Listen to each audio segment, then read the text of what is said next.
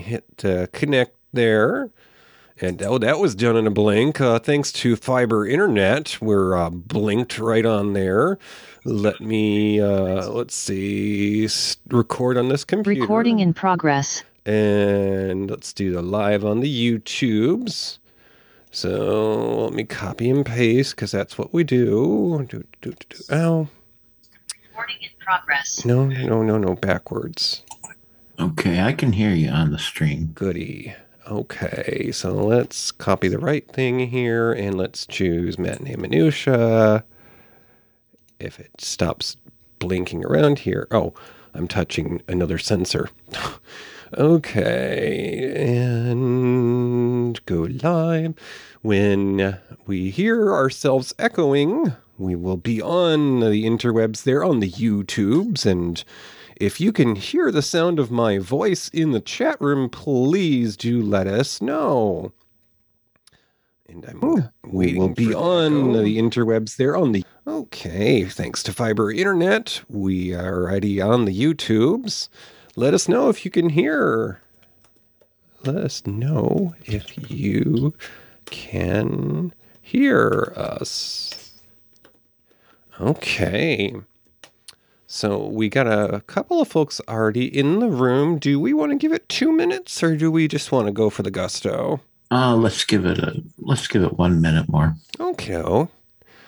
And let me make sure I've got all my places. And I actually remembered to record. Yay. Oh, it comes up with a message saying it's being live streamed. Well, thanks for reminding me. oh, let's see. It's a Friday evening. It's January 20th. That's the third Friday of the month. And no, you you you didn't uh, you know have a old Rip Van Winkle going on there. We actually took a little break, but now we're back and we're just giving it a moment. Tommy says he can hear us. Excellente. We'll take one more minute, and right after the uh, second minute after the hour, we'll just uh, get things underway. So, bum da da da da da dum bum bum. My version of a Jeopardy theme. And Tell the folks on YouTube what's behind you there. Oh, yes. So, uh, for those of you out there in uh, the land of imagination, otherwise known as YouTube, I am uh, sitting right in the midst of all the caffeine and conversation at Luke's Diner. So, take a peek see over at our YouTube. You can go to matineeminutia.com and click on the YouTube icon and see our video in progress. So, with that being said, we will get things underway. Good evening and welcome to the beautiful historical Marionette Theater. The new year has arrived, it's no longer the holidays, and people are seeking out comfort during this season without a break. Boy, does this topic feature a lot of comforts. Oh, please take your seats. The show is about to begin. Well, good evening, Mr. Smelly. How are you? Did you did you make it through the new year okay with your wits intact? Pretty much everything came out great in the wash. no, it was great. Had a good New Year's. Uh, I've been having a nice break from work, so I've been uh, I, I've, I've been in seventh heaven for the last couple three weeks. Hmm. And you know, for those of you who um, may be curious, over there on Instagram, look for me, DJ Starsage, and you might actually see some of Mr. Smelly's uh, hidden talents. And uh, kind of like tonight's topic, I, I felt like I was at a, a retreat, a little bed and breakfast, because, uh, well, hubby and I, we had brunch made for us that day. Oh yeah, It was scrumdiddlyumptious. Take a peek over there on Instagram. And uh, we rang in the new year and we lived to talk about it. And And the new year happens to be your birthday. It it does. Now I'm not quite my mid decade. I'm preparing for that around the bend. Hobby will be there a couple of steps ahead of me. Um, but we'll see uh, what we have underway for that. Uh, Mama Billy has already made idle threats and has shown some of the party favors that she's stocked up on. Oh dear. um, she just better not hold on to any of the leftovers for mine, is all I'll say. Ah, Uh, but, um, you know, we didn't have much of that wintry weather during the holidays, and it seems like it's it's getting a late start. I actually had some uh, sleet and some flurries here uh, in uh, not quite Apple Country before I headed out to the theater. How about you, Toppy? Was has it hit Pickle Hollow yet? well, not really. I mean, it snowed. It, winter mm, really hasn't hit yet. Not really. Yeah, uh, we we regret that here in the Northeast because, uh, as they say, the longer it takes to get here, the longer it's going to take uh, for it to leave. It's like that uh, unwelcome house guest that stays beyond their welcome. Yeah, yeah. I hope that's not true. We're we're gonna get socked Mm, any day now. I, I, but it had, just hasn't happened yet. maybe it will be nice and wait until um, we're headed south because in a in just over a couple of weeks we'll be going on our somewhat annual road trip, our sci-fi extravaganza there in the North Baltimore's Farpoint. I'm excited, aren't you? Oh yeah, it's gonna be it's gonna be a great getaway. I hear, I have it on good authority that uh, resident Maryland uh, entertainer extraordinaire Demanda Martini and uh, past guest of the show has a few new looks she's going to be debuting that weekend, uh, including Nurse Chapel and Tasha Yar. Yeah, um, that's what I hear. I've I've I've, I've heard her tweet that. Yeah. So I'm looking forward to that. And uh, certainly, if you're in the uh, the Mid Atlantic area, there, check out Farpoint. It's a long running fan convention. Uh, one of the guests this year is Mr. Wilson Cruz, who's the uh, Hottie McHotterson doctor on Star Trek Discovery. Go to farpointcon.com. So, Speaking of uh, women of mystery, I do hear that uh, our senior showgirl managed to, uh, you know, uh, drag herself in tonight. And it- I, I think, if I'm not mistaken, she had her book bag full again. It must be the internet's out at her place. I, I think so. Uh, uh, Gertie. Yeah. Hey, hey, look. You know, I, I just thought we we we'd do a show. We'd do a show tonight. Uh, I've had copies of it, and I'm out of breath. See, yeah, and um, uh, I think we're gonna make it Gilmore Girls. What do you think? Oh, well, alrighty. Um, hey, ba- how about you get down there under the stage and do that little special thing you do and tell us all about it?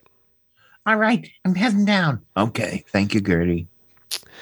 Okay, here we go, folks. Put your hands together for the uh, illustrious talent of Madame Gertie. Well. Get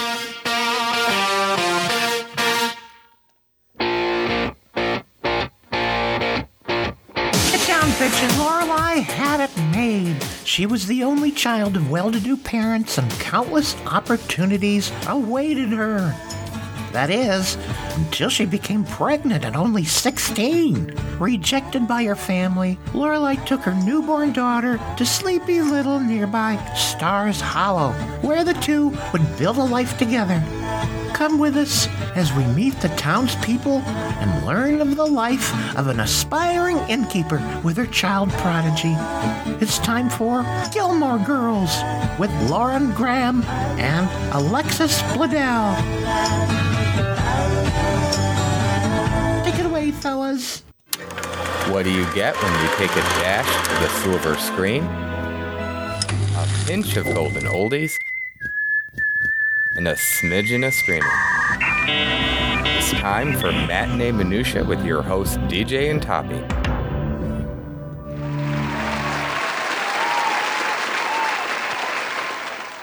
Hey, you know, Toppy, I was looking at these DVDs in Gertie's book bag here, and Mhm. um, Me too. you know, they these uh, this show seemed to have come from a few years back. Um, uh, I, I'm not sure. Uh, what what what do we do about that? We talk about uh, what what what's going on. Well, uh, we talk about uh, TV uh, from from a while back, I guess. Unless you're getting at something else. Well, we talk know. we talk about what was going on when this show came out. Oh, you mean what was happening at the time in the world? Okay. Yes, yeah. sir. Alrighty. So, U.S. history in the year 2000. Now, that was 23 years ago, people. Oh, come on. That's ridiculous. U.S. history in 2000. America Online, AOL, announced an agreement to purchase Time Warner for 162 billion with a B. It was the largest ever corporate merger at the time. Are you sure it wasn't the other way around? What, didn't Time Warner purchase America Online? No, sir. They own Time Warner for a fashion. And then, Oh. of course, Time Warner said, this AOL thing's getting old. Let's just sweep them under the carpet. Oh, okay. Uh, so, also in 2000, Alien, not Alien, Elian Gonzalez was a little boy. And uh, Attorney General Janet Reno at the time ruled that a child rescued by the Coast Guard must be returned to his father in Cuba. So, over there on the other side of that uh, imaginary boundary in the communist world, the little boy had to go back to Papa, even though he fled his country. That was a big news story back then. It went on for weeks until it was finally resolved, and Elian had to go back. Oy, oy, oy. Mm. In 2000, the final, the last, the very last original Peanuts, you know, it's Snoopy and Charlie Brown comic Yeah. strip. It was published in 2000 following the death of its creator, Charles Schulz. Yeah, that was a sad day. Sad day. Um, and uh, God, God bless Charles Schulz. Even at the very end, he doubted that he was of any value to anyone. And in his last interview, a couple days before he died, he expressed his doubt. And I'm just telling you, what a shame that this guy never understood really how wonderful his creation was and never really understood how valued he was because he was Charlie Brown and he never left the idea that he was a failure in real life. What a sad thing. But God bless you, Charles Schulz. I know you know better now that you're uh, up somewhere looking down. Yeah. hmm Also in 2000, the state of Vermont, the, the northeast capital of maple syrup production, they passed a law called HB, like in Henry Bravo, HB 847. No, it wasn't a fragrance, a cologne, it wasn't even a firearm. It was a very important law which in 2000 legalized civil unions for same sex couples. And that's practically a decade uh, plus before uh, many other states began that journey. Dora the Explorer, a uh, children's animated series that's very popular for its birthday song, premiered on Nick Jr. in 2000 with the episode The Legend of the Big Red Chicken. I don't know. I think Aunt Tappy had something to do with the writing on that. I don't know. I don't know. Hillary Clinton in 2000 was elected to the United States Senate and became the first first lady of the United States to win a public office. Also in 2000, Bill Clinton became the first sitting U.S. president to vi- uh, to visit Vietnam. So this was at the end of his second term. He hadn't left office yet, and there was about to be the election for the, the incoming president. But before his term was up, he visited Vietnam. And uh, the U.S. retail giant, now we're talking about uh, legacies here. We talked about AOL and Time Warner before. U.S. retailer giant Montgomery Ward, the king of the catalogs. They announced they were going out of business after 128 years. Whoopsie. and uh, many big names would follow in their footsteps. Sears would soon follow. Yes, so Toppy. Uh, it's uh, it's all, well, it's been a couple of decades, but we we still don't know who's famous from the year 2000. Uh, to let us know um, who some of the uh, dearly beloved celebrities were we lost. Yeah, we'll we'll talk about them. So it's 2000. We lost Walter Matthau at 80 years old. We lost Steve Allen. A lot of people have forgotten who he was, but he was a, a, a comic and a talk show host and a man of, of all. He was an early television personality that did everything. And uh, he, he died that year and at 79 years old. And we got actor Jason Robards, who passed away at 78 years old. Hmm, one of my favorite uh, actors to play a father role in films. So, Yeah. all righty. So, Gilmore Girls, getting back to Gertie's book bag here. I mean, she's got quite a few of them. And, uh, you know, um, these public libraries in these smaller towns like Spuds Flats, they're really a treasure trove because, uh, you know, if you don't have good internet, uh, people drop off lots of gently used things for the public. So, yeah. Yeah, so um, since Gilmore Girls was a TV series, it aired on the WB.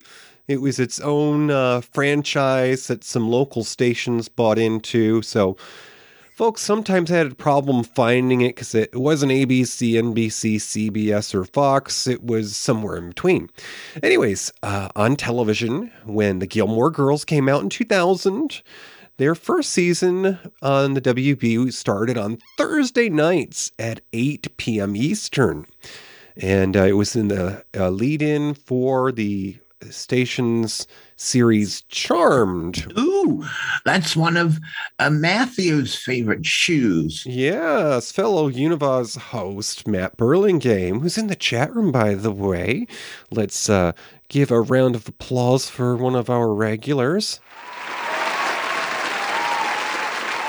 You can uh, find him over there at Chubb's Gone Wild.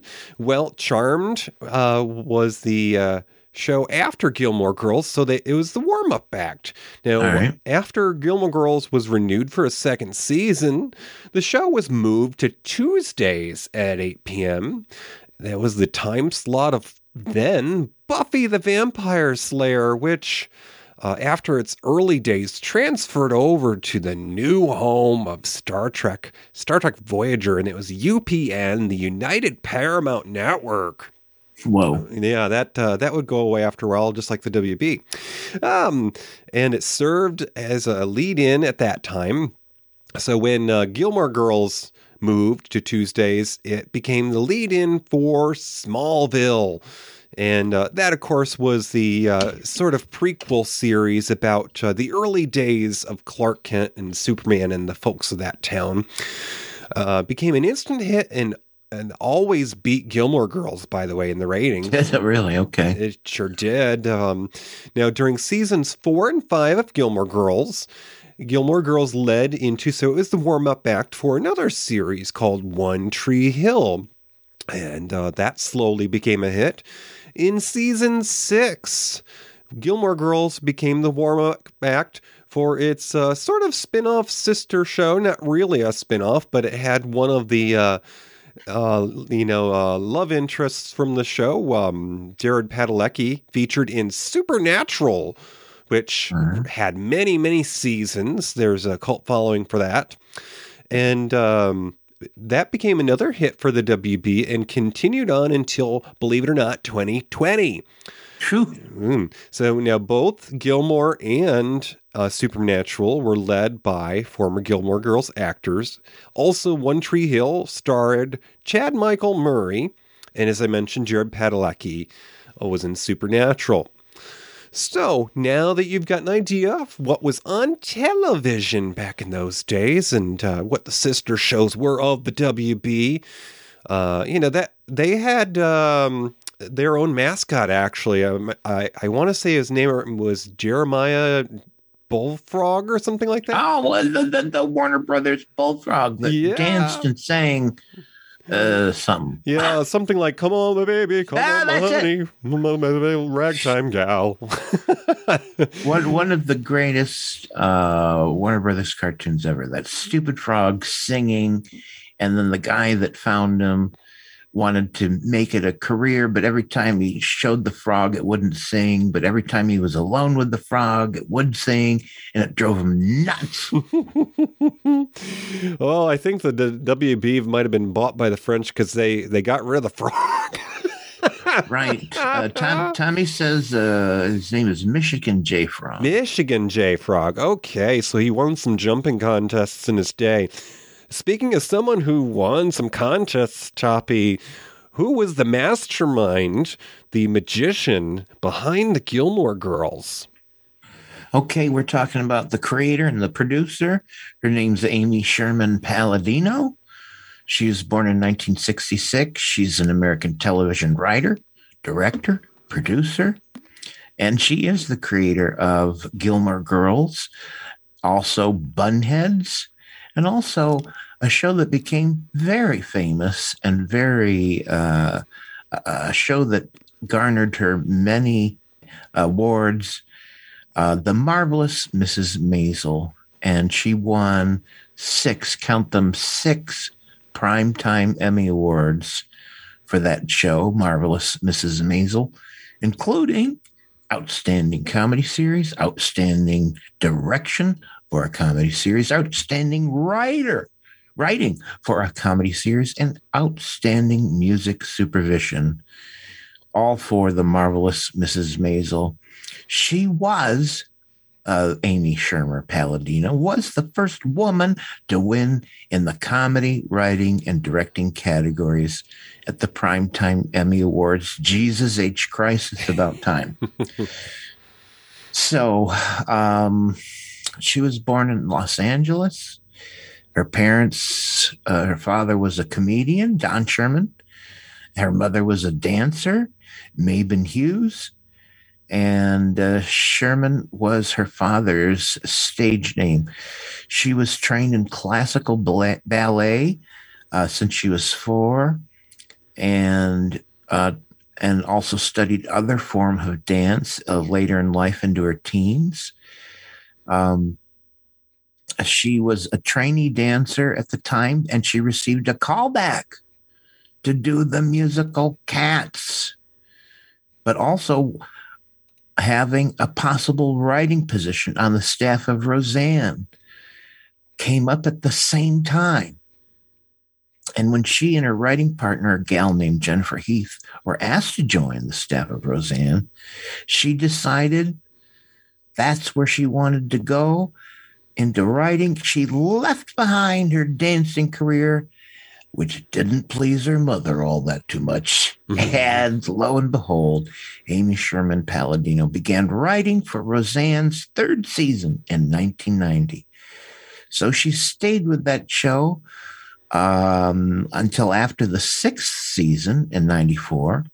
Then she worked on some other projects, including a failed 96 sitcom called Love and Marriage, a 97 sitcom called Over the Top, and she wrote several scripts for the NBC sitcom Veronica's Closet. And then she created and executive produced the Gilmore, Gilmore Girls from 2000 to 2007, working with her husband, Daniel Palladino.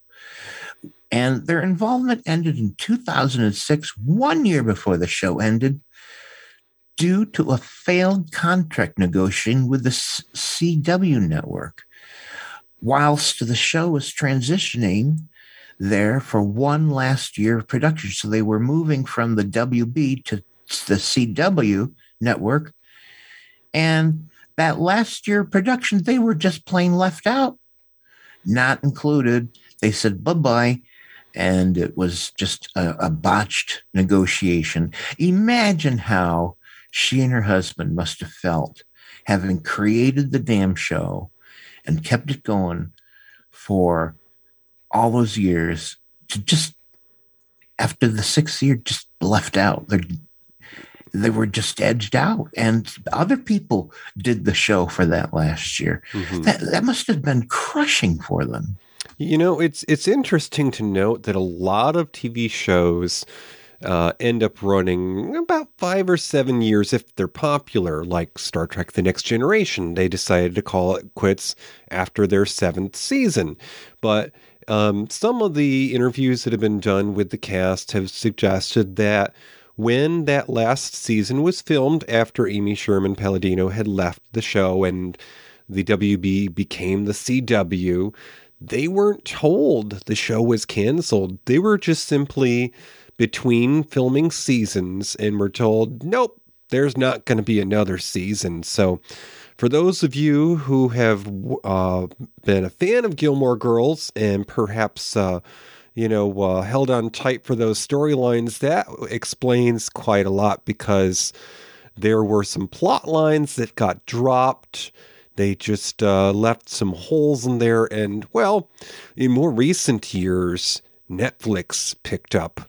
And uh, we got ourselves a nice little mini series to tidy up those loose ends a little while ago. Yeah, and they were involved in that, right? They, They did. were. They, was, they they were writing and producing, or yes, in fact, it was basically their love letter to the fans. It's the ending that Amy Sherman Palladino had originally wanted. oh, that's totally cool. That's totally Yeah. cool. What would it, what did it run on Netflix? Like six episodes? What was it? Something like that? Um, I, I think it was actually only four, but Mhm. since it was considered a mini series, they were longer than a regular episode. I believe they might have been at least an hour each. Uh, it was called a, uh, Gilmore Girls: A Year in the Life. Oh, okay. All right. and um, and it also wrapped up other loose ends because, of course, as we discuss further, we learn that uh, some of the cast members are no longer with us. So, Yeah. um, you know, we don't often get to do this. We're actually a little bit ahead of things here. Wow. So we're going to uh, step on over in USO fashion because uh, the Daughters of the American Revolution, uh, they like to, uh, you know, get into the spirit of things. And uh, Rory once did a USO show as one of their fundraisers. So uh, over here is um, a little interview that we've dug up with Amy Sherman Palladino for The Hollywood Reporter. And she's talking about the state of comedy in uh, recent days and current events.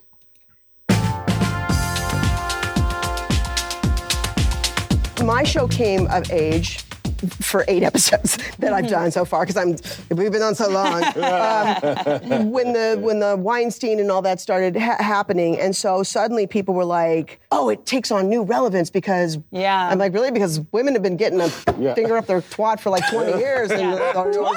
long- Longer than that. It's like it's like so so suddenly now, but it is it is Yeah. sort of like events are going to come and go and come and go, but this stuff is sort of here to stay. And I think that that what is wonderful about streaming and cable is that I think they're more willing to allow a comedy to have a deeper meaning or or back away from the laughs for a few minutes and mm-hmm. have a real conversation. Yep. Yes, we're entertainment and we're mm-hmm. you know look over here and here's my mm-hmm. tap shoes. I get that, but people get very they personally attached to television. It means something to them. characters live on and mm-hmm. Yeah, Especially and now on television, it's- you're in someone's mm-hmm. home. Yeah. Yeah. I mean, you're in their house.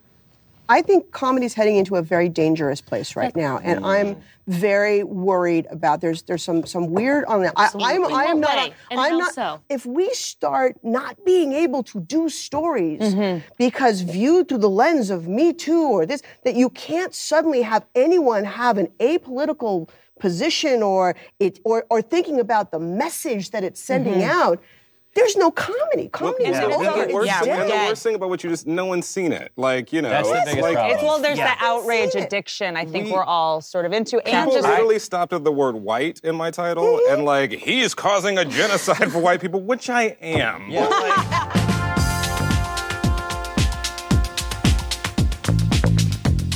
Roseanne was an anomaly then because look, Roseanne was my first job, and I was new to writing. I didn't really even think I was going to be a writer. I thought I was going to be a dancer.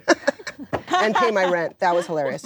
Um, that's the funniest thing I've ever said ever. But um, so when I got on Roseanne, I didn't realize that she had banned the studio and the network from the show. So it wasn't until I got onto my next show that we had a tap bad table read, and I was gathering up my stuff to go back to my office, and I'm they're all sitting there, and I'm like, "What the fuck are you sitting here for?" And they're like, "We have to get notes." I'm like, "From who? We have a lot of work to do." and they go from the, and I looked. There's a line of people in in the same suit with a pencil oh, on page three, and I'm like, "Who are?" Literally, they thought I was from outer space. So, like. The thing about Roseanne is, I don't remember a time where we couldn't do anything that we didn't want to do. Mostly because nobody was allowed in the room to tell us we couldn't do it. You know, maybe there were phone calls or a memo or something, mm-hmm. but she didn't give a shit. So it was like it didn't happen. I don't think that when I started, it was like the heyday of like the the seventies when they really could do shit because. I was at the sort of the very beginning of when the marketing department took over network television, which is kind of what it is now, and which is why I fled network television for uh, the wonderful world of, of Amazon. For me, it's it's less about what you can get away with and more about the format and the the kind of storytelling that you want to tell. There is nowhere to be but the streaming networks or cable or something like that because they're the only people open to oh this is how you want to tell your story or these are the people that you want to cast or this So, as we return from the break here, we have a boatload of talent that came together to create the characters that we saw before us on the screen. Yeah. Why don't you tell us about the mama and uh, played by Lauren Lauren Graham. What what can you tell us about her? All righty. so Lauren Graham played Lorelai. She was born in Honolulu, Hawaii, to a candy industry lobbyist. Her father was from New York, and her mother was from the American South. She grew up in Northern Virginia and graduated Barnard College with a degree in English. She's also a graduate of Southern Methodist University with a master's degree in acting, and she was raised by a single parent, her father. Her parents divorced when she was five. Growing up, she wanted to be a jockey, but her height precluded it. It stood in the way. She's a tall gal. She traveled exclusively with her father during her childhood and discovered acting while in elementary school. Her resume includes theater, film, and television. Some of her early acting roles were in commercials. She did advertisements for Cascade dishwasher detergent, also Dimetapp, uh, you know, the grape flavored uh, allergy medicine. She also did commercials for AT&T, Lean Cuisine, and hosted the free preview weekends of the movie channel. In the early days of her acting, she had guest appearances on many shows, including Seinfeld, and would eventually be cast in a mid to late 90s uh, short run series on ABC starring Molly Ringwald, of all people, and uh, it was called Townies. And uh, after that, she was in a short lived series called Conrad Bloom, which the uh, the main selling point of that was that uh, television and theater actress Linda Lavin, who some of you may remember was uh, Alice on the Alice TV show about the diner. Uh, uh, Linda Lavin played uh, the mother on that show, the uh, the older mother of her male coworker Conrad Bloom. It was an, basically an office show.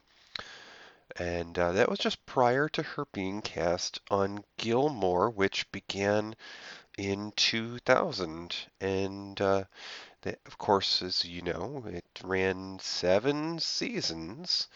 And uh, just a handful of years after Gilmore, uh, she would be cast in the TV series by the CW uh, producer, the later home of Gilmore Girls, who made Roswell. the show about uh, the teenagers who uh, were part alien. Well, this was the vehicle for Craig T. Nelson, Parenthood. Lauren Graham played the 30 something daughter who came home to live with mom and dad in their not quite empty nest. And, uh, well, that series ran for five seasons. And, and more recently, Lauren Graham has lent her voice to um, animation. She has been in Disney's Vampirina, and this is a show that uh, tells the story of a young vampire girl and her family after they make the move from Transylvania to Pennsylvania. And this uh, also features the voice of Wanda Sykes, uh, comedian, comic extraordinaire.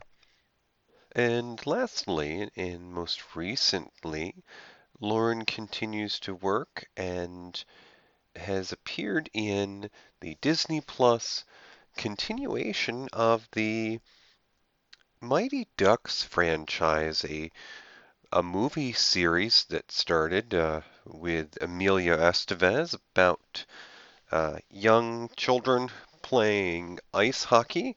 And this has been developed into a series called Mighty Ducks Game Changers.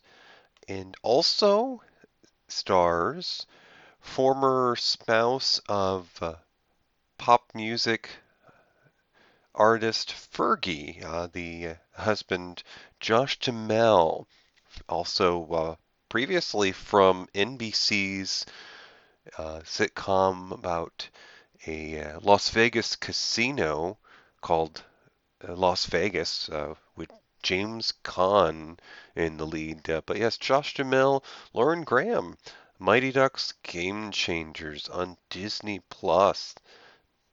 And that brings us to the present. So, who was the the very charming young lady under her rooftopy?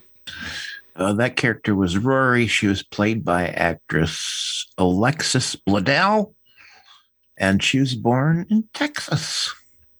And she made her television debut in Gilmore Girls in 2000. But that was after spending years in front of the camera as a model. Because when Bledel was eight years old, her parents encouraged her to try community theater in Houston, hoping it would help her daughter overcome her shy ways.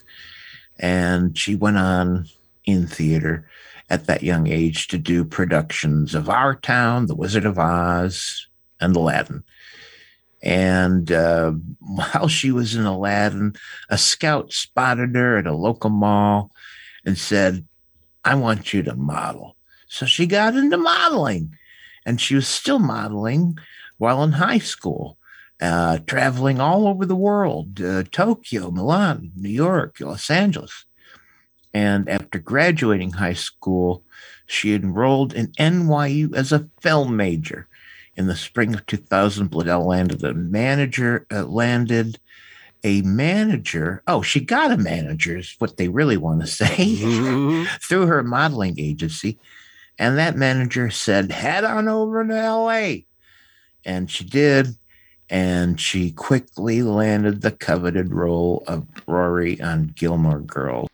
And continuing on about Alexis Bledel, in 2005, before Gilmore Girls would run its course, she was cast in Sin City, and she played a prostitute who was uh, a consummate professional. She carried a gun and uh, she kicked butt. and uh, then she also was featured opposite star America Ferreras, who some of you may know from Ugly Betty fame. And uh, she starred as a artist on a journey with her three best friends linked over the summer by a pair of magical jeans in The Sisterhood of the Traveling Pants, which was based upon a novel by Ann Brashares. And before long, there would be a sequel. In in 2009, Alexis would be cast opposite Michael Keaton in a film called Postgrad about a college student who returns home after graduation after she's unable to find a job in her career field. This film also has a wonderful cameo by the ever famous comic legend Carol Burnett, who plays her grandmother. And if you haven't seen it, oh, it's absolutely worth it. Uh, the graduation scene is dear grandma toting around a oxygen tank and uh, some junk food. and in 2010, Alexis would be cast in the Robert Redford film The Conspirator, starring James McAvoy, who many would know or uh, recognize him for appearing in the prequel X Men movies where he played Professor Xavier. The Conspirator is about the lawyer who defended Mary Surratt, and this is a lady who went down in history as running the establishment, the inn, where several of the conspirators plotted the assassination of President Lincoln. Mary Surratt was the first woman to be hanged by the federal government. And of course, in 2017, Alexis would reprise her role of Rory Gilmore in Gilmore Girls A Year in the Life, a mini series that uh, carried on the storyline and uh, basically was a, a, love letter to the fans since the creator and writer, produ- director Amy Sherman Palladino had left in the end of the sixth season. And more recently, Alexis would appear in Hulu's uh, series, political series, The Handmaid's Tale, which also starred Elisabeth Moss. She was in that role for four seasons, playing a character known as Off Glen or Emily Malek, one of the, the main characters in this political drama about uh, when things go wrong and religion takes over. And that's been uh, some of Alexis's most recent work, bringing us to present day. And apparently, um, when she auditioned for the role, she just recently got out of um, one of her modeling gigs where she basically caught a cold. They were dousing her with water because it looked cool and there was swimwear involved. And Amy Sherman Palladino basically decided because Alexis was miserable during her uh, audition that uh, she was the one that she wanted because these were not happy young women. oh, okay. so, um, well, one of the uh, the top stars of this show uh, actually was a sort of a, a last minute switcheroozy, uh, Miss Melissa McCarthy. Now, she played the role of Sookie, who was Lorelai's best friend on the show. She was the the cook and later business partner. And uh, Melissa McCarthy got her start on sh- uh, programs like Saturday Night Live. She was born in 1970 and she's an American actress, comedian, producer, writer, and fashion designer, and recipient of numerous accolades and awards. And more recently, um, star of a reality series. Uh, she and her cousin actually do uh, remodels for people um, who are good Samaritans. Hmm. So uh, McCarthy began appearing in television and film in the late 90s and first gained recognition for her role as Sookie St. James on Gilmore Girls, a role that was originally intended for Alex Borstein, who some of you may know as the voice of Lois Griffin on Family Guy. Okay. And uh, in uh, that's uh, Melissa McCarthy played Dina on the ABC sitcom Samantha Who before Gilmore, and later starred as Molly Flynn on the CBS sitcom Mike and Molly, for which she received the Primetime Emmy Award for Outstanding Lead Actress in a Comedy Series in 2011. McCarthy's appearances as host on Saturday Night Live led to a win for the Primetime Emmy Award for Outstanding Guest Actress in a Comedy Series in 2017. McCarthy gained critical acclaim for her performances in the comedy film Bridesmaids in 2011, receiving a nomination for the Academy Award for Best Supporting Actress. She went on to star in several commercially successful comedies, including Identity Thief in 2013, as well as The Heat. And in 2014, Tammy, which and in at least one of those, she starred with Jason Bateman, um, a uh, you know an 80s teen heartthrob who grew up.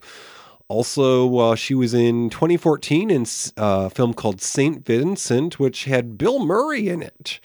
Uh, film in 2015 was Spy, and uh, 2016 she was the lead in a film called The Boss.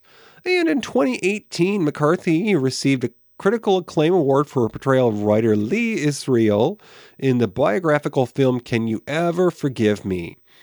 Earning a nomination for the Academy Award for Best Actress. McCarthy was named by Time as one of the 100 most influential people in the world in 2016. And she's been featured multiple times in annual rankings of the highest paid actresses in the world. In 2020, the New York Times ranked her number 22 in the list of the 25 greatest actors of the 21st century. Now, I will go on to say this, and actually, I have to do this on the fly.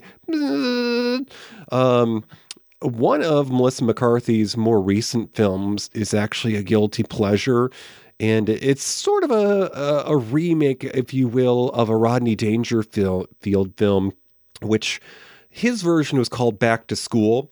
But in 2018, she was also in a film called Life of the Party, which uh, basically her character decides after a divorce that she's going to go back to school and finish her degree. By the way, it happens to be the same school that her daughter is attending. Ah, okay.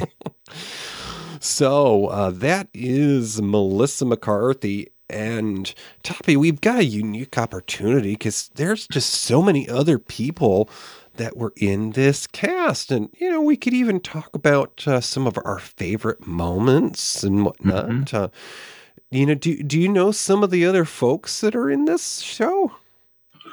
Well, I do love um, the actor who portrayed uh, the grandfather uh, of of uh, Lorelai, and that was this guy you've seen in a million things, and his name's Edward Herrmann, and um, he gets an unusual credit uh, in in the episodes. It's something like and uh, a special appearance by. Mm-hmm. So he gets one of those credits by Edward Herrmann. Mm-hmm. And uh, I think at some point Sally Struthers started appearing in the cast, but there's Mm-hmm. many other. This cast had a full, uh, a full range of supporting actors playing different parts. Uh, what were some of the others, Deej? Oh, gee. Well, um, let me go back here to this. Uh, there, there was the guy that played like not the receptionist, but like the the the, the, the, the guy at the hotel that signed you in or whatever, and he was pretty sassy. Oh yeah, the well the yeah the actor who played um, their Frenchie, Mister um, Michel. Yeah. his his uh, real name is Yanic Truesdale, and to hear him speak without the accent is very surreal because, um, ironically, he actually uh, had a French-speaking upbringing, and he had to fight to get rid of the accent. But it all came back when he got cast as Michel, and um, he's quite the character to behold. But you know, um, taking off the conversation on Edward Herrmann that you were just speaking of, Toppy. Um, this was a rather unique pairing for the grandparents because unlike the other members of the cast, both Edward Herrmann and Kelly Bishop, who played Emily Gilmore, were both theater actors. So Edward Herrmann, in uh, the later years of his career, had um, taken up residence in New York and had been a staple of theater there. And it turns out, uh, Hubby discovered this for me. He found a, a couple of videos out there in the late 70s, early 80s. Do you remember that there, there and I know there's been in more recent years many revivals, but there's a, an iconic play called Chorus Line? Yeah, yeah, yeah. Well, musical. Yes. Well, Kelly Bishop, who plays Emily Gilmore, got her start on stage and theater as a dancer. And so Wow. you can find in an interview, and I want to say that it was on um, the Phil Donahue show, perhaps, where they had a performance of a chorus line. And Kelly Bishop performs her character from that show. And it is very delicious to see her at that point in her career because it's just natural how she would eventually evolve to become the Emily Gilmore character. There is just so much of her personality in that. In fact, um, one of the other roles that is so iconically associated with Kelly Bishop, and you may not realize that you've seen her before. Have you ever seen the movie Dirty Dancing, Toppy, with Patrick Swayze? Yeah, I have. She played the mother of the uh, the female lead, Jennifer Grey's character. She was the mama who said very, uh, you know, pointedly, uh, you know, you don't put baby in a. Oh, she no, she didn't say it, but you know, she was she was the the um, sort of socialite mom that uh, you know took the family to that summer camp, and uh, that was Kelly Bishop. Huh. Wow. Uh, I wouldn't have. I wouldn't have placed her there, but yeah, cool. Who was the guy, the hunky actor that played the owner of the diner they all love to get coffee at? Oh, Scott Patterson. In fact, um, he has done uh, he has done other acting, although it's not been in uh, you know leading roles per se.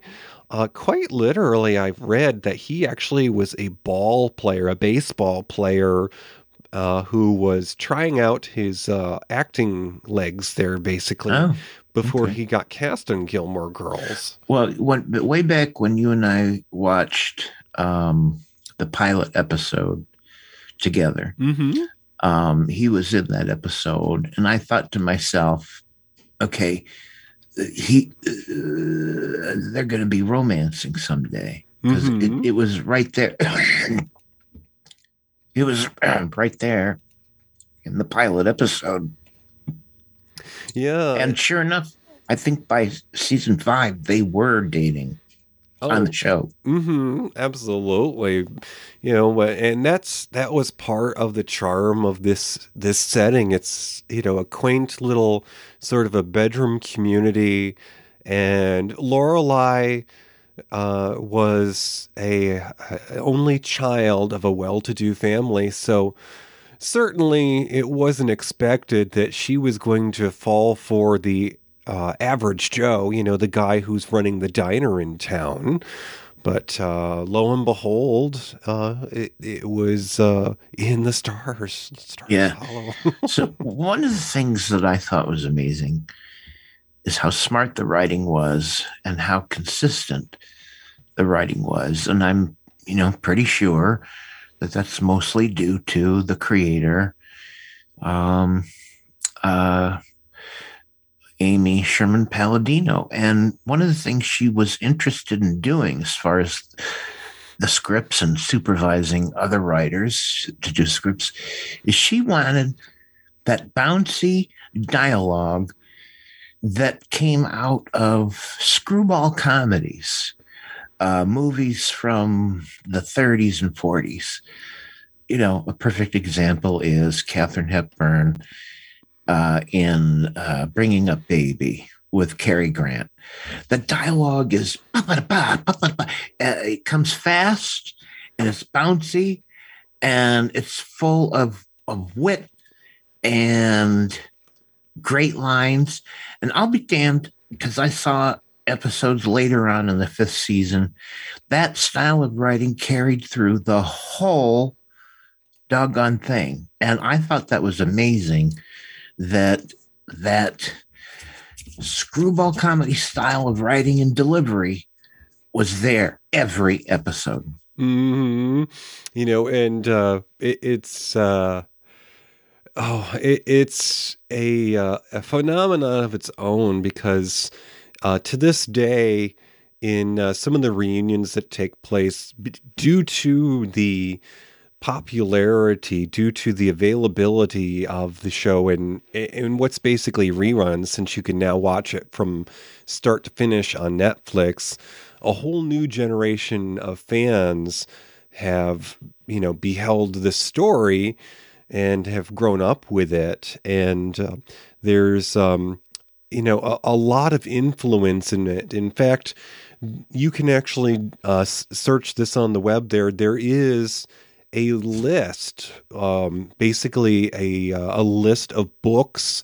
that rory gilmore would have read going from you know chilton academy her private school into college. And it's all this classic literature. And uh, as someone who attended one of these cast reunions was a teacher, she said it's a very expensive experience, but it's very powerful. and there's such a following of this that um, uh, you could just imagine anything under the sun. There are guides to the episodes. There's guides to the fashion. Um, there are infinite fan created playlists of the music that was featured on the show. Because aside from some of the good instrumental pieces that they feature, because part of the charm of being in a small town is that they had, uh, you know, basically street performers. They called them a troubadour, but uh, they have fan created playlists of the pop culture music that was featured on the show and um, and and actually uh the, the creator there um she was very invested in making those choices amy sherman palladino. She she was really big on making those selections of the pieces of music she wanted to go in that show and and she she oversaw all of that music select, selection. Mm, and uh, you know, one of the things that was so hysterical, Toppy, is uh, this uh, fan that was at a cast reunion mentioned that there's actually a Gilmore Girls drinking game. oh dear what is it well, one of the things that you can uh, drink to is as you're watching an episode, because of course the the you know the the Gilmores they're in Hartford, the well-to-do um, you know, matriarch there and uh, that um, Emily and Richard, they uh, they they like their nice things and they they have a nice house, but uh, Mrs. Gilmore, she she's hard to keep hired help. And uh, it's probably because she's a difficult person to work for. But uh, the drinking game is anytime uh, one of the things is that uh, you could take a drink anytime you're watching an episode of Gilmore, and uh, Emily uh, criticizes the maid. yeah. Yeah. Yeah. Uh that was cute. Those two two uh, those two characters the the the, the well grandmother and grandfather. Um, they they were unique. They really they really had great scenes. They were really written well and very funny and they carried off a lot of the a lot of great humor on that show. Oh, and you know, one of the um, sort of hidden gems of the series is the actress Liz Torres, who plays Miss Patty, who uh, runs the local dance school. and her life in real life is, is as celebrated as her character. She's performed with many a stage production And if you watch some of the cast reunions, she is just a card. They sat her purposefully, I swear, between some of the actors who played Rory's boyfriends over the years. And she just draped herself between them like she was this mannequin being carried across the stage. And sh sh they were her boy toys. And she just lived it up. She loved making them blush. Ah, okay. oh, that's cool. um, what was I going to say? Uh, yeah, yeah. God, uh, you starting to talk about that made me want to say something, and it's left my mind. So continue on. Maybe it'll come back to me. Oh, so um, you know there there is a a hand. Well, there's many lists of favorite episodes and popular episodes, and we we watched a handful of them. But um, one of the episodes that stands out to me that's not on any list that I shared is a, a later episode in the series, and I want to say it's probably fifth or sixth season. Uh, it's an episode, and, and this is another thing about Gilmore Girls is that their episode titles uh, were very telling. They were very ironic, and they set the tone. And But it was also one of those shows where they never showed you the episode title. hmm Um, uh, the scripts had a title, hmm but the show, the show's episode never did. right. So you weren't aware of them, Until, you know, when you were watching. Yeah, i i if you watched it in its initial run, you would never have seen the episode title. But now that they've put it all onto streaming, uh, Yeah, when you go, to, you- yeah, when you go to pause it, it will say, you know, episode number such and such and the title. Yeah, Now, this yeah. episode is called "Driving Miss Gilmore," and uh, the ironically, um, Emily has decided to get las- uh, LASIK surgery, so you know uh, her her eyes fixed, and uh, she has an experience that ends up with Lorelai begrudgingly having to drive her mother around on errands, and her mother has rented a car befitting of a music label mogul and uh, you know it's it's one of those like Cadillac SUVs, and I swear it would have the the uh, the wheel hubs that spin and blow bubbles if it was Willy Wonka. Ah, Um, but she's having to drive her mother around as in this vehicle that, as she described it, was a tank. And one of the errands that her mother had her running on ended up going to a real estate office, which was not out of character for Emily because she was a well to do lady and sometimes she looked in on investments for her friends or for herself. Well, at this juncture of the series in the fifth, or I, I want to say it was almost sixth season, I think it was the fifth season finale, it was well established that Luke and Lorelai were an item. In fact, spoiler alert, um, because this is a show with strong feminist overtones. Uh, at one point in the series, after Lorelai and Luke have dated for a while, Lorelai has decided that she has grown impatient and she doesn't want to just date anymore. And she actually blurts it out and she proposes to Luke. And it's it's one of those wonderful moments. But uh, long story not so short. On this errand that Lorelai goes on with Emily, she's at this real estate office, and they have these easels set up with pictures of a house that her mother is looking at. And Lorelai is wondering why her mother is so keen to know what her opinion is of this house. And the conversation ends with the sweetest, most wonderful, and caring moment that Emily Gilmore, the woman who turned her child away because she got pregnant and at 16 and it didn't, un, had undone everything that she had built for her, when she says to her, I'm buying this house for you and Luke. It's your wedding present. So hmm. that that mother had taken all of her skills as someone who knows how to shop for mm-hmm. property and has decided on the perfect house for her daughter. And she even says to her, she says, I know that this house is technically not in Stars Hollow, but if you talk to I think eh, I eh, the town clerk, one Taylor Dosey, which is one of the main characters of the townspeople. He runs the grocery store. She goes, If you talk to a man named Taylor Dosey, I hear you could pay him to have the property line moved so you can have a Stars Hollow address. but it's in that moment that you realize that while Emily comes off as stuck up most of the time, she's always only ever wanted the best for her daughter. And she eventually grows to accept the fact that Luke is the best thing that ever happened to her. And it's one of mm-hmm. those moments that makes you tear up. And it was a season finale, and you wondered, how long is it going to be till the next episode? So if you caught it in its initial run, that would have been your summer hangover, and you would have been crying yourself uh, into Saturday morning, possibly um, wondering where um, your Gilmore-sized guilt breakfast was. yeah.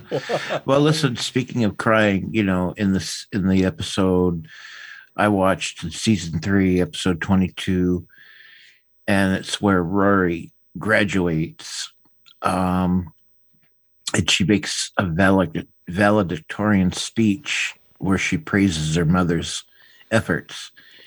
I mean, you know, I've seen all three episodes, and the writing is so good so funny, so on point that even just in three episodes where she's making this speech, I, I was freaking tearing up. Uh, it was that moving. Uh, so this is damn good writing. And uh, I totally recommend the show. I totally want to see more of it. Such a smart show and and well worth your time to watch. Oh, I, I totally agree. And, you know, one of the reasons why I enjoy the show so much is because it appeals to me on so many levels. I grew up in a small town, and yes, I may have been the youngest of several children, but because of the age difference, by the time I was in middle school, my siblings had all finished school, graduated, and left home. So it felt sort of like I was an only child at times. And so I was sort of jealous of this world of the girl who got to have a mother who was her best friend. I envied the relationship that Rory had with her mother because while my parents were well meaning and good intentioned and did everything they could to provide for better lives than they had, there were times where life was difficult just simply because the generation gap. You know, when they were growing up, this was not something that you talked about outside of, you know, proper company. You you don't talk about this at the dinner table, and we certainly don't watch television program where, you know, people were going beyond second base. That's what the after school specials were all about. But, you know, um Gilmore Girls is something that I discovered through a college aged roommate in Colorado before I left, who was raised by a single parent. And it just sort of put things into perspective because of all those elements. Plus, my sister at the time was a single mother, a recent divorcee who was raising her teen daughters on their own, on her own. And Gilmore Girls was one of their guilty pleasures. My nieces at that age were often with their noses in a book. And that's not something that happens a lot these days. We would go shopping, and on the way home in the car, my sister had raised these young women to be more entranced by the books that they had just picked up than, you know, talking to their friends on the phone or playing a video game. So uh, that Yeah. that was all the charm of Gilmore Girls to me was the book smart small town and eh, taking the time out to talk to people. You know, you're walking through the town square. Hi, how are you doing? Not a leave me alone. Oh, so yeah, Gilmore Girls, definitely look for it and um, things of its ilk. In fact, I would say if you have access to Amazon Prime or Prime Video, as it's sometimes called, Amy Sherman Palladino made a series that starred uh, Adri- the uh, actor who played Adrian Monk, Tony Shalhoub, And uh, he was the father in this series called The Marvelous Mrs. Maisel.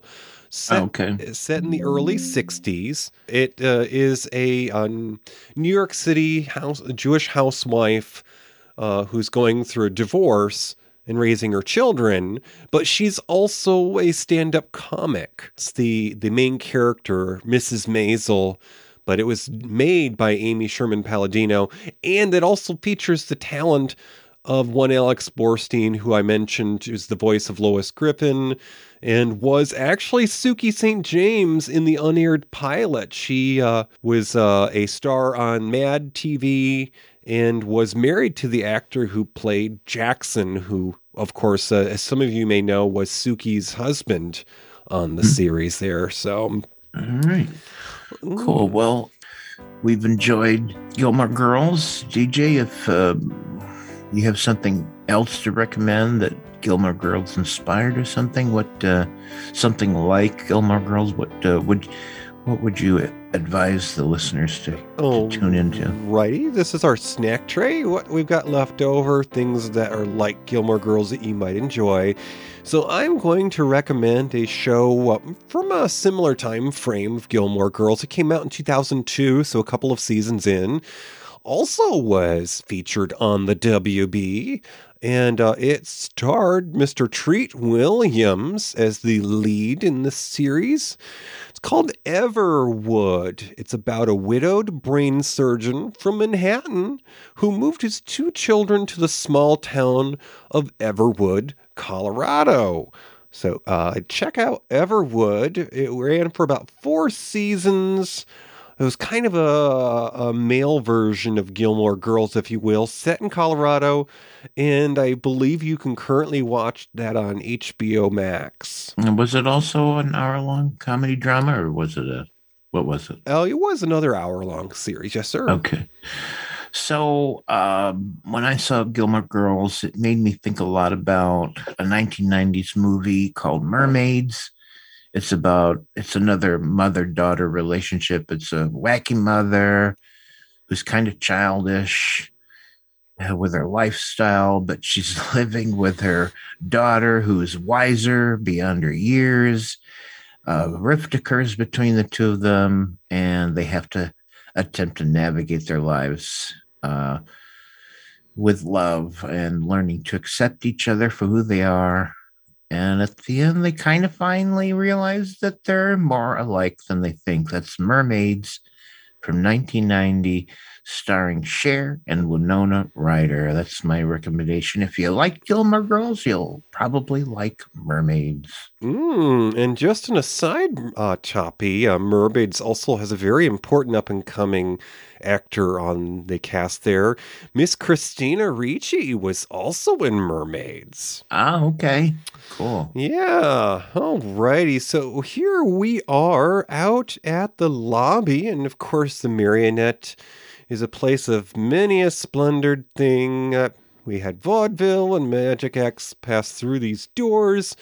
One of the uh, acts even left a bag of coins behind. Toppy reached up there on that shelf so he could figure out what's coming up next. Ah, yeah. Here's the uh, here's the coins. They're magic. Here you go. Okay, gonna put that in the machine.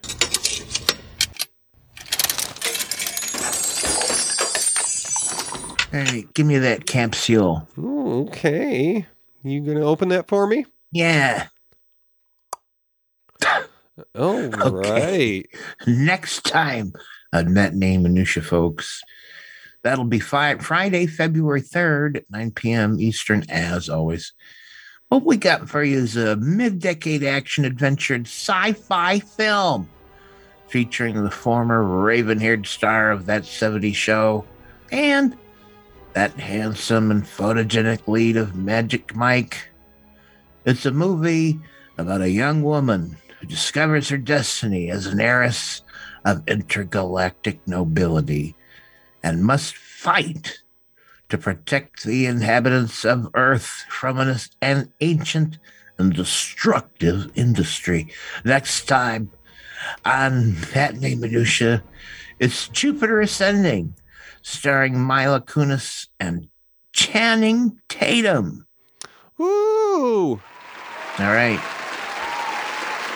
All right. So before we uh, duck out and uh, catch our Ubers, because, uh, you know, it's getting icy out there, uh, let us know. Peek over the balcony and uh, tell us who is in the chat room this evening. All right. Yeah, folks, if you didn't know, if you're listening to the podcast version, why we do this live and we actually have a something of uh, like a studio audience. Only it's, it's not a studio, it's a it, it's a chat. Anyways, you have to be there. So we would like to thank the following for showing up live while we do this. It's always nice when people are here with us. And this time we had Billy Starstage, we had the ever mysterious Crone, we had a Janet, and we had Lamont Cranston from New York City, and we had Matt Burlingame of Chubb's Gone Wild and the Big Gay Sex Show. We also had our pal Tommy Ash Rounds. Thank you, everybody, for joining us. All righty. So, Toppy, if you will, uh, say goodnight in the ways of the old days of radio. Good night, old days of radio. No, Mhm. good night. Good night, Gracie. Thank you for listening to Matinee Minutia. Our show streams live on the first and third Friday of the month. Go to univospods.net, click the tower for audio, enter Discord for chat. You can find our show anywhere you listen to podcasts. Visit our webpage at matineeminutia.com. Tweet us on Twitter at Matinee Minutia. Find our group on Facebook. Have an idea for a show? Or why not let us know how we're doing? Email us at matineeminutia at gmail.com. I have a voice. I have a voice. You have a voice. You have a voice. We have a voice. We have a voice. Unique voices in podcasting. Univospods.net.